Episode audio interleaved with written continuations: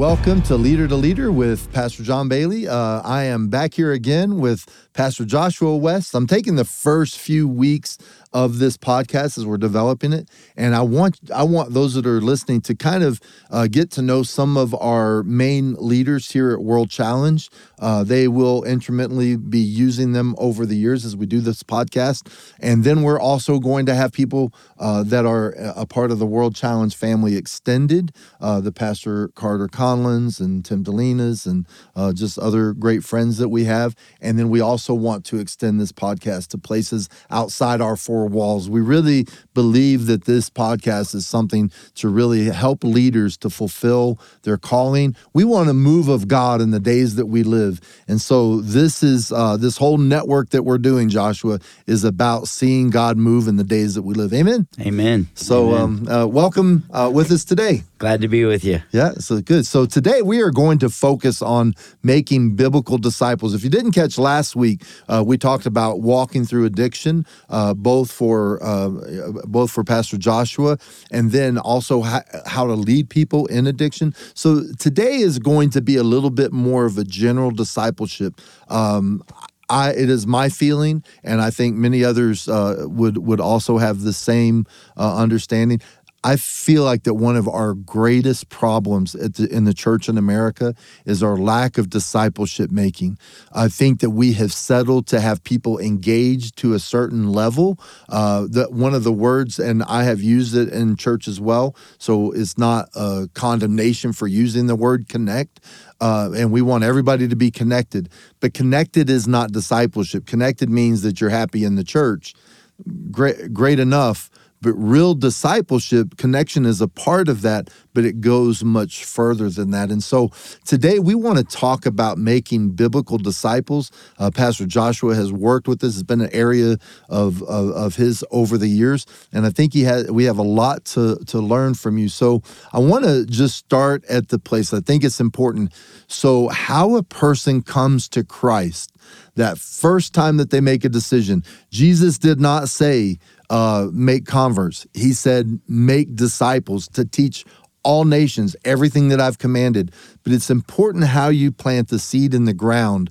So, uh, could we just start at this place of going, when a pastor or leader is uh, seeing converts come to know Christ, what are some elements that you feel like that at the times we perhaps miss, or some things that we need to focus in on as we're making disciples?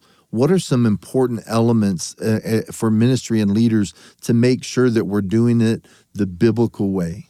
I think one of the most um, important things, and, and, this isn't a criticism of, you know, like Billy Graham crusades or anything like that, because God used those greatly. But I think a sort of culture was born out of that of Christian decisionalism. You know, it's almost like we're getting someone to recite a prayer to a God they may or may not want to know and have no desire to follow, and we're okay with that. And then we wonder why. Um, you know the church is weak and shallow or or not growing in a healthy way and i think i think it's there's no criticism when I talk about the salvation prayer. I've led many people in it. I think it's very, very important. But I think we often present it as the beginning and the end, un- maybe even unintentionally, instead of realizing that that we're you know, and there are going to be people that make false professions. You know, Jesus told us there are going to be people that that uh, that say they want to follow Jesus without actually counting the cost. But we, we shouldn't even worry about that. We, we we have to introduce salvation as an introduction to a new life, to a new way of living, to um, a, a, new. And, and I think it has a lot to do with making sure that people understand that Jesus is Lord, that He is the King of Kings. Where and so I think one of the biggest things that we've seen in the church, and especially in the excuse me in the West over the last you know sixty or seventy years, is is a sort of overcorrection from legalism. Like there was a time where you probably didn't feel welcome in the church, you didn't have the right haircut. There were the lost people weren't weren't really we didn't want them. We want them to get converted, cleaned up, and fit a certain bill before we invite them in the church. Yeah, like everything was external. like if you if you looked apart and you know, uh, you have a, a wife and 2.2 kids or Right. whatever. Like, well, you're a good Christian man, which those are all outward things. And, and Jesus always wants to get to the heart. definitely Yeah. and so i think i think the overcorrection is is that we want to make salvation so accessible to people that we don't we don't really talk about some of the main tenets of it. And i think the three that i think are the most important uh, if if we're going to really use that as a sort of entryway into christian discipleship is we have to present the gospel where god is holy where sin is grievous, but that grace is beautiful and powerful and to mm-hmm. overcome sin. So it's not that Jesus is kind of all right with sin. It's that sin is is damning and sin sin is the wages of sin is death and God is holy, but Jesus came to save sinners. I think that simple mm-hmm. sort of distinction is missing a lot of times and people unintentionally we talk about grace. We talk about grace. We talk about salvation. I, I made a joke one time. It's almost like we say that we're people are being saved, but we don't want to tell them what they're being saved from. I, if, I- if you don't mind my No, interrupting, we are interrupt. listen, both of us are grace preachers. Yeah, like, and you know, people say, well, hyper grace.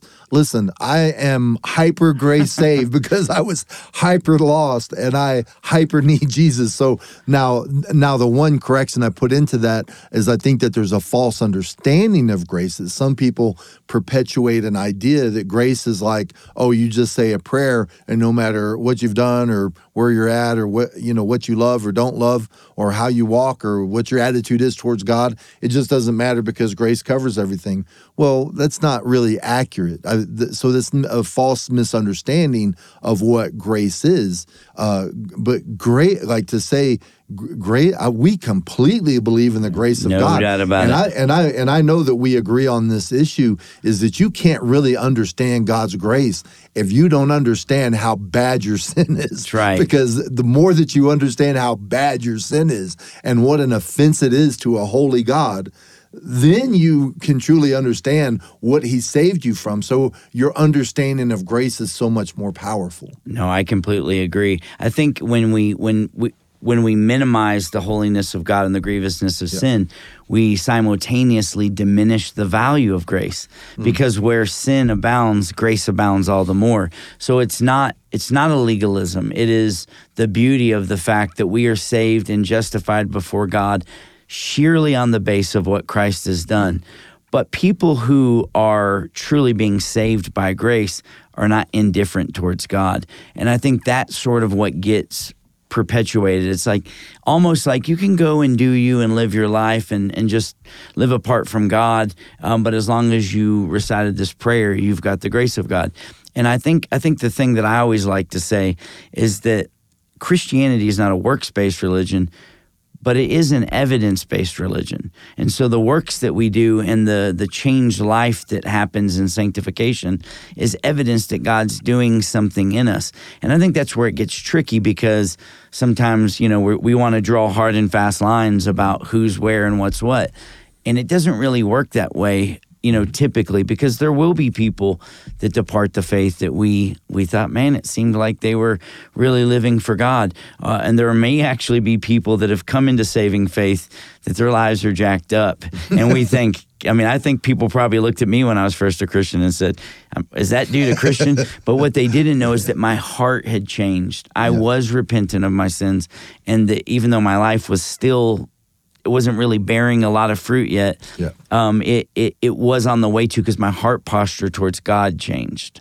Yeah, and that's what I think that that's really important what you're saying because it really it, because I think that discipleship making churches cannot be legalistic churches because that it, it just doesn't work. I've been there, I've seen it. It just doesn't have the effect that we think. You know, here's the you know 2500 things that a good christian doesn't do well nobody can measure up to that Right. so it's so powerful to have this imputed righteousness Mm-hmm. that comes fully from the grace of God that I add nothing to the equation. It is only by the blood of Jesus. Amen. And at the same time, there needs to be this growing posture of how we work through that. So it gives you this grace that covers as you're walking through to be conformed to the image of Christ. And listen, honestly, I, if, I don't know what your frame of reference or uh, you know uh, understanding of the scriptures are. Everybody has some slight nuances and right. differences. But listen, every day from now until the day that I die, I fully need the grace of God. None of us completely arrive. So we are all a work in progress. But if you're going to make disciples, it means that you're taking people that are the addicted, that are the woke, that are the, you know, have all the issues, transgender, whatever it is. They are going to have their issues. And if we can't if we can't love them and show them the grace of God, we'll never get them to the place that they can grow as a fruitful Christian. And yeah. so that grace of God understanding the holiness of God and the offense that sin is, now it gives them a pathway to start growing. Yeah, no doubt about it. I think, you know, legalism, uh, and it comes in so many different forms. I think legalism is something so easily added back to the church because I really feel the human heart is bent towards legalism. Yeah. We want to feel like we're contributing. Um, you know, pastors, even who understand the grace of God, sometimes preach legalistically because they want to, um, you know, no one's ever been scared into obedience, either where our heart has changed or hasn't been. But I think legalism really, you have two kinds of people in that camp.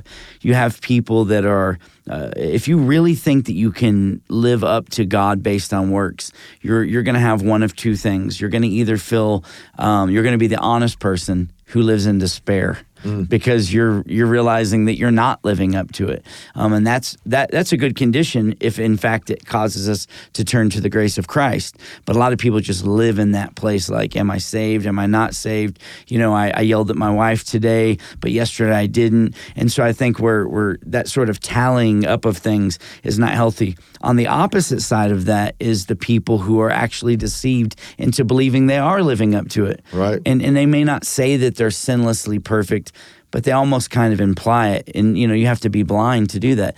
And the grace of God destroys both of those things because and I think when you talked about all those groups of people that, you know, sort of hot button issues, you know, transgenderism, wokeism, drug addicts, all these sort of things, I think the thing that we, the reason why we um, try to deal with those different things in different ways is because we, we don't get the, the first thing right. And that is salvation is about regeneration.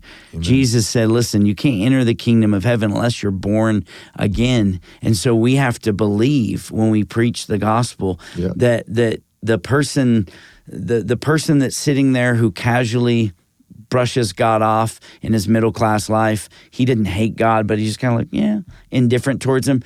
He's just as damned as the guy that's living in this horrible, abominable, open, unrepentant sin. They're both in the same condition.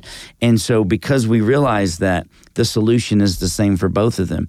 And then that gives us a right path to discipleship. It all starts with regeneration, and that regeneration is sheerly on the grace of God. Yeah. The, the longer I've been a Christian, the more I realize I desperately need grace. yeah. So, I mean, and elements that are there is uh, faith, which well, a lot of us talk about that.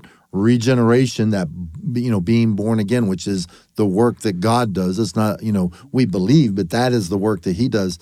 But then there's this there's this other word in there that we don't use in the church a lot, which is repentance. Right. And I feel like that it has become a dirty word in the church. Like, you know, well, that's going to be offensive if you say repentance, you know, it just sounds like you're legalistic.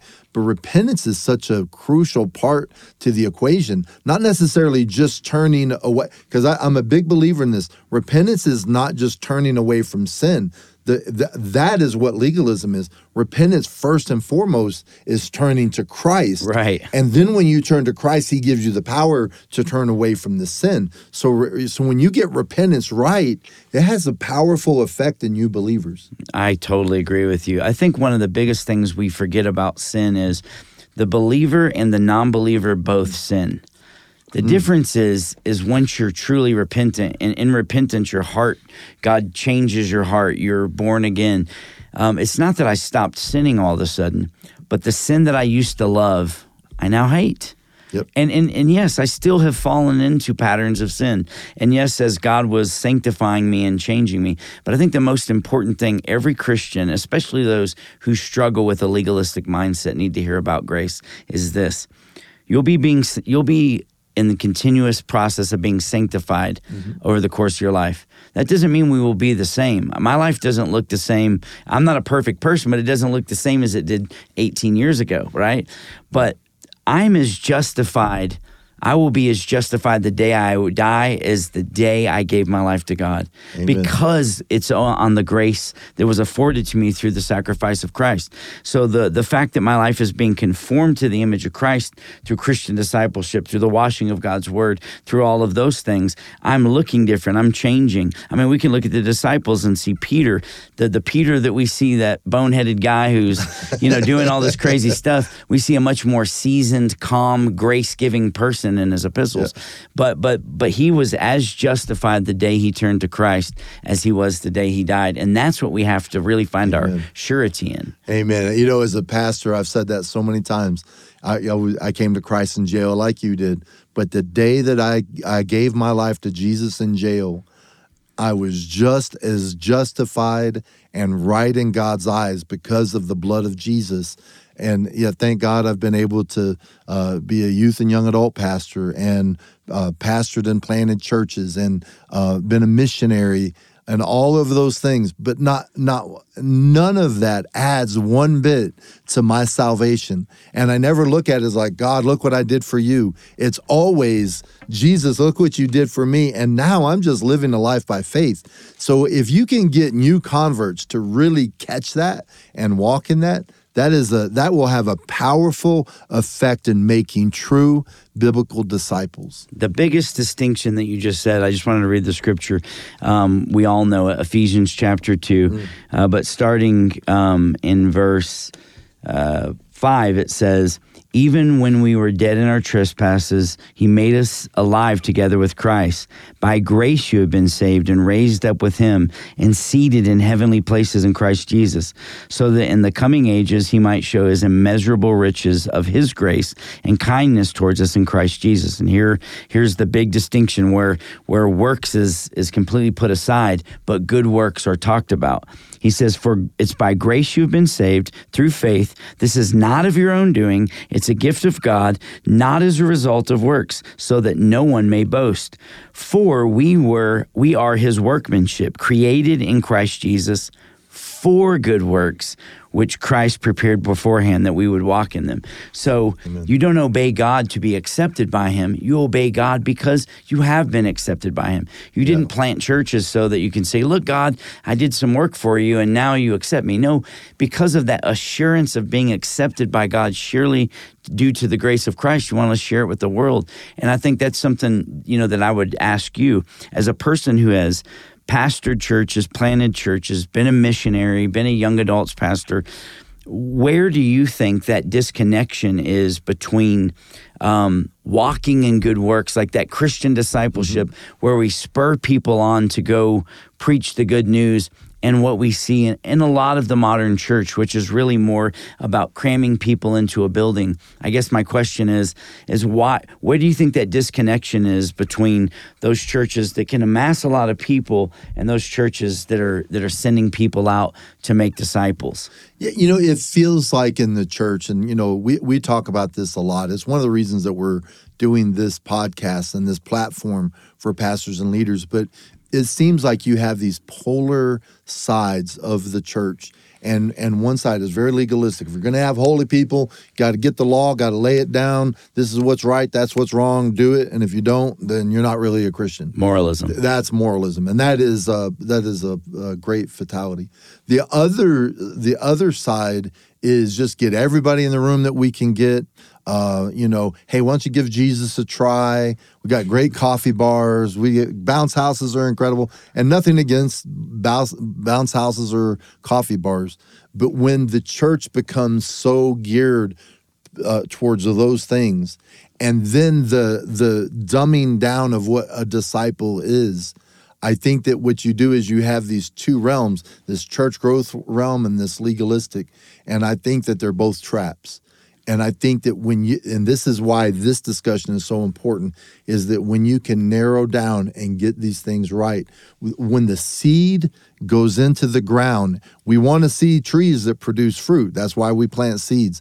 But the, the, the seed has to go into the ground correctly if you're going to see the great fruit. And, you know, thank God, like yourself, I've seen God bring a lot of fruit over my life and ministry, but it's not because I'm special, not because I'm a great orator. It's because we get the message right. And when the message gets right and you get these things in order of what salvation and what works are and how they flow, and you can explain that to people and help them to catch it, it really brings a freedom in their lives. And so I would I would really encourage any pastor or leader that's out there, if you can get this message right in the beginning, it will set up for the steps that follow. Which brings me to my next question. So now we get the God, we get the seed planted, and we get the gospel preached the right way, and people with an understanding of salvation. Now, what are the elements of discipleship that you feel like um, will help people to grow in an environment that they can really be true disciples? I think I think one of the things that really to kind of go back on your last point, the idea of you know gathering people in, being creative, all that sort of stuff. I've written a lot of uh, academic critiques of the seeker sensitive movement, not Mm-hmm. saying that being seeker sensitive is bad, but this particular methodology. And, and, and my argument always was if we did all these things to bring the people in and then they got there and then we preached the gospel to them, we preached biblical truth to them, then I'm fine with it. The problem is, is most of the time we bring them there through these means that don't have anything to do with God, and then we're scared to give them the gospel because we're scared people will leave or, or they they will feel rejected or whatever.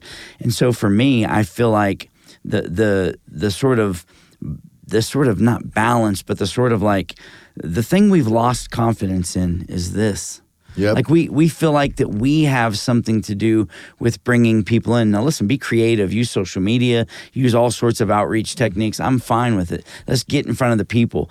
But I think one of the things we do in the church, and I think the legalistic side and the gathering, you know, seeker sensitive, watered down side both get this thing wrong um, it misses what the middle really should be doing. We're supposed to be making disciples who make disciples, yep. and I think the sort of consumeristic, like. Um, idea that we come to church to get something rather than to be equipped to go give something, I think that is kind of at the root of it. Like the idea that if you are in fact a Christian, um, you should be making disciples. Yep. You should be making disciples in the workplace. And I feel like just that sort of posture towards the people of our church in our preaching, we'll see real healthy church growth because yeah. everyone expects Pastor John to invite him to church. You're the pastor. But it's different when the person is living out their faith in reality, not pretending, but they're actually walking out Christ at their workplace and then they share the goodness of God with people. Mm-hmm. People want to connect with that. No, that's really that's really good. You know, I was with uh, Gary Wilkerson. We were talking a few weeks uh, a few weeks ago, and uh, as we were we were sharing, uh, he had brought up a passage out of Jeremiah, which is you know God's word is like wheat that feeds, is like a fire that burns, and a hammer that crushes. And getting those in right perspective is that when when the word when you're feeding on the word, then it brings a fire and when that fire starts to burn, then there's a hammer, but the hammer isn't a judgmental or legalistic hammer. It, it's a it's a it's a hammer that brings life. It's it's repentance and it's turning to God. But when when people are feeding on God's word and it produces a spiritual fire, not a fake fire, but a real fire in their hearts. And now they become soul winners because the hammer, you know, and we, we want to see a revival in our nation, but we have to get this right. And um, getting, preaching God's word is so vital. You know, uh, Josh, I'd had people come to our church and you, you, you've been there. So you've seen, we had exponential growth at the church. God did great things, but I was determined we are never going to go the path of easy believism. We are going to make disciples. And the church growth that we had was based on making disciples. And so that was that was just a, a, a cornerstone of of how of, of how we did things. I had people that would come to the church and they would say, Pastor, like finally a church that preaches the word of God Like there were so many so many churches that you would go and it would just be a verse with a thought that would come up with an idea that somebody had that was creative and it would uh, be practical, but it wasn't really the word. And listen, I believe that the word is practical and it's powerful, but it, it is in the context of this is God's word. So when you are preaching God's word and you're speaking it and you're helping people to understand in it and uh, understand it and you're explaining it in a way that they can go and walk it out listen now you've got the the salvation experience right. The seed is planted and now you're helping it to grow. That that that weed is going to turn into a fire. No doubt about and it. And that fire is going to bring a hammer from heaven. And that hammer is going to be what brings an awakening. And we have to get back to biblical discipleship. No Amen? doubt about it. So- You're, you're singing my song. I think one of the biggest things that you said, it, it really is the truth, though. When it comes to practic, just practicality, there's people that use the Bible as a launching off pad to to say a bunch of practical things, and some of those practical things actually are beneficial to your life but they're but they're not things that, that change your heart they're not things Amen. that have eternal value. They're not things that really. Here's the biggest. When I used to pastor at Teen Challenge, I would always tell my staff, "We're not here to answer the questions they have. We will address those." We need to answer the questions we know they need answered. So it's like sometimes people are saying, Why is this going wrong in my life or that going wrong in my life? It's a surface thing. And we're always aiming at, at the root. We're always aiming at, you know the the most important thing because what we know is is if this question gets answered it's going to it's going to change all those other things and i think a lot of times today in churches we run around trying to cut apples off of an apple tree and keep it pruned instead of saying the solution is actually to uproot an old tree and to plant a new tree and only the word of God does that. The last thing I'll say is this a lot of times, the reason that people aren't going and making disciples from our church is because we it's hard to be convincing if you're not convinced. And so if we don't preach the word of God in a clear and concise way, then why would we expect them to? And, and we and we do it sometimes out of um, the faulty notion that we don't want to be too heavy or too hard, but we have to let the Word of God do its own work. It's that's where the power is. It's Yeah. the Word of God preached under the anointing of the Spirit of God. Now, of course, we want to take that those weighty things and uh, practically apply them to people's lives. But if we're practically applying things to people's lives that don't that don't run back to the root system of of life, Yep. then we're really just giving. We might actually be giving them temporal solutions, but it's not going to change their heart. It's not going to change their life. And those type of people, while they may be more happy and well adjusted, they're not. They're they're they're not living for God, and they're not going out and being witnesses for God. For me, that is the biggest place I've seen multiplication happen is when when when people are convinced and they're and and then because of that they're convincing. What did Jesus say? It's from the abundance of the heart That's right. the mouth speaks. That's faith. That's so. Let me ask you a question. What's your favorite kind of pie? My favorite kind of pie. Well, that's since I love sweets. That's probably a, a, a big question, but I would say probably a pecan pie. Okay. So if you were sick and you went to the doctors and you get to the doctors and he goes, you know what? I'm- going to give you a slice of pecan pie. You'd be like, Yeah. well, maybe I like it. Yeah. But that's not going to help me get right, right? Right. You hope that you go to the doctor so he's going to give you the medicine that is going to help you to get right. And what happens, what has happened in the church is everybody's going to church to get a slice of pecan pie No doubt about it. That's and they're not analogy. getting what they need. And as biblical pastors, if we are going to make biblical disciples, it means that sometimes we're going to give them the things, we're going to give them a slice of pecan pie every now and again. But we also need to be able to give them the medicine that they need that is Yes. going to help the condition of their heart to grow. no doubt about it. So my next question is this. So we got seed right, people are growing. Listen, the discipleship process is never complete until you're sharing your faith. Right. So now as people are coming through and they're growing as disciples, uh, what I, I heard this when, when I was a young uh, young Christian. You're you're either a mission field or you're a missionary, and so Right.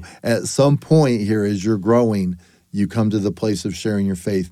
Just maybe share a little bit of how we can in our churches make some um, some places available for people to walk through. So now they are sharing their faith in real ways. How, how do you do that as a pastor leader? Because that really ultimately is what disciple the end of discipleship is now taking the work that Jesus has done in your heart and sharing it with other people.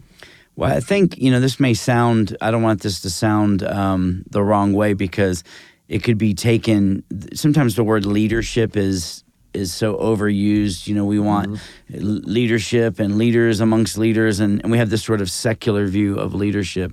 But within the church, there really should be this this sort of really Uh, people being made to be leaders, and I think it starts with this: we are all the leaders of our home right? Mm-hmm. There, there's a there's a mechanism for discipleship that every mother and father has. That our home is a place where where God is worshipped and God is praised, and, and we disciple our children.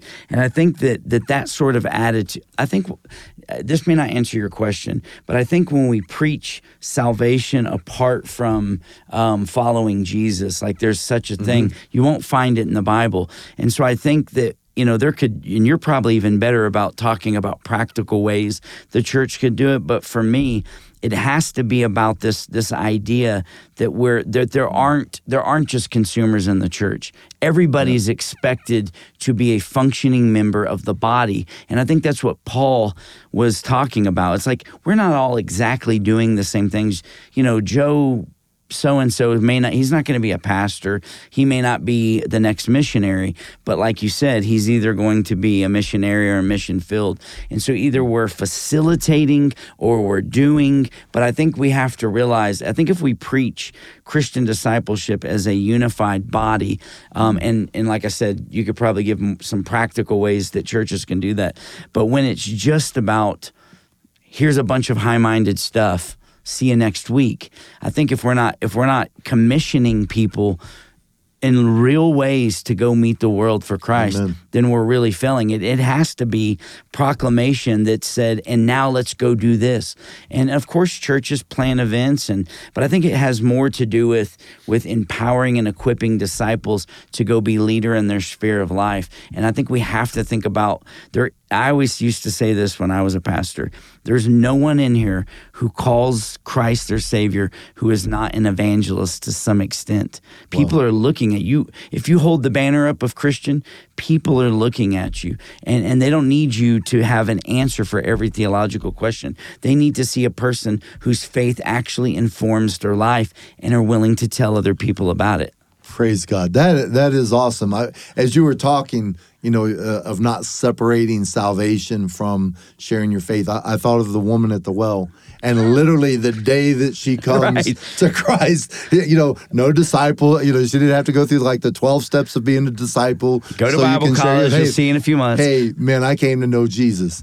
And literally, she brings out her entire city. I think she's noted by by many people as the first missionary in in in, in the New Testament. So, you know, Pray, praise God. Um, I hope this has been helpful yeah. for pastors and leaders, and it definitely should at least provoke conversation uh, and how we can be effective in making disciples. I think that this is maybe one of the great challenges of our day in the Western world, uh, specifically in America. Of we, we need to be making true biblical disciples, and it starts with how you plant the seed how the tree grows, and then uh, letting that flourish to where you're impacting the lives of others. And listen, if that ever happens in a church, if that ever happens in a ministry, that is the move of God that we yes. pray for. And it will only come as a result of making true biblical disciples. Amen. I'm going to pray for you, Father God. I pray for pastors and leaders that are watching today. And we ask you, God,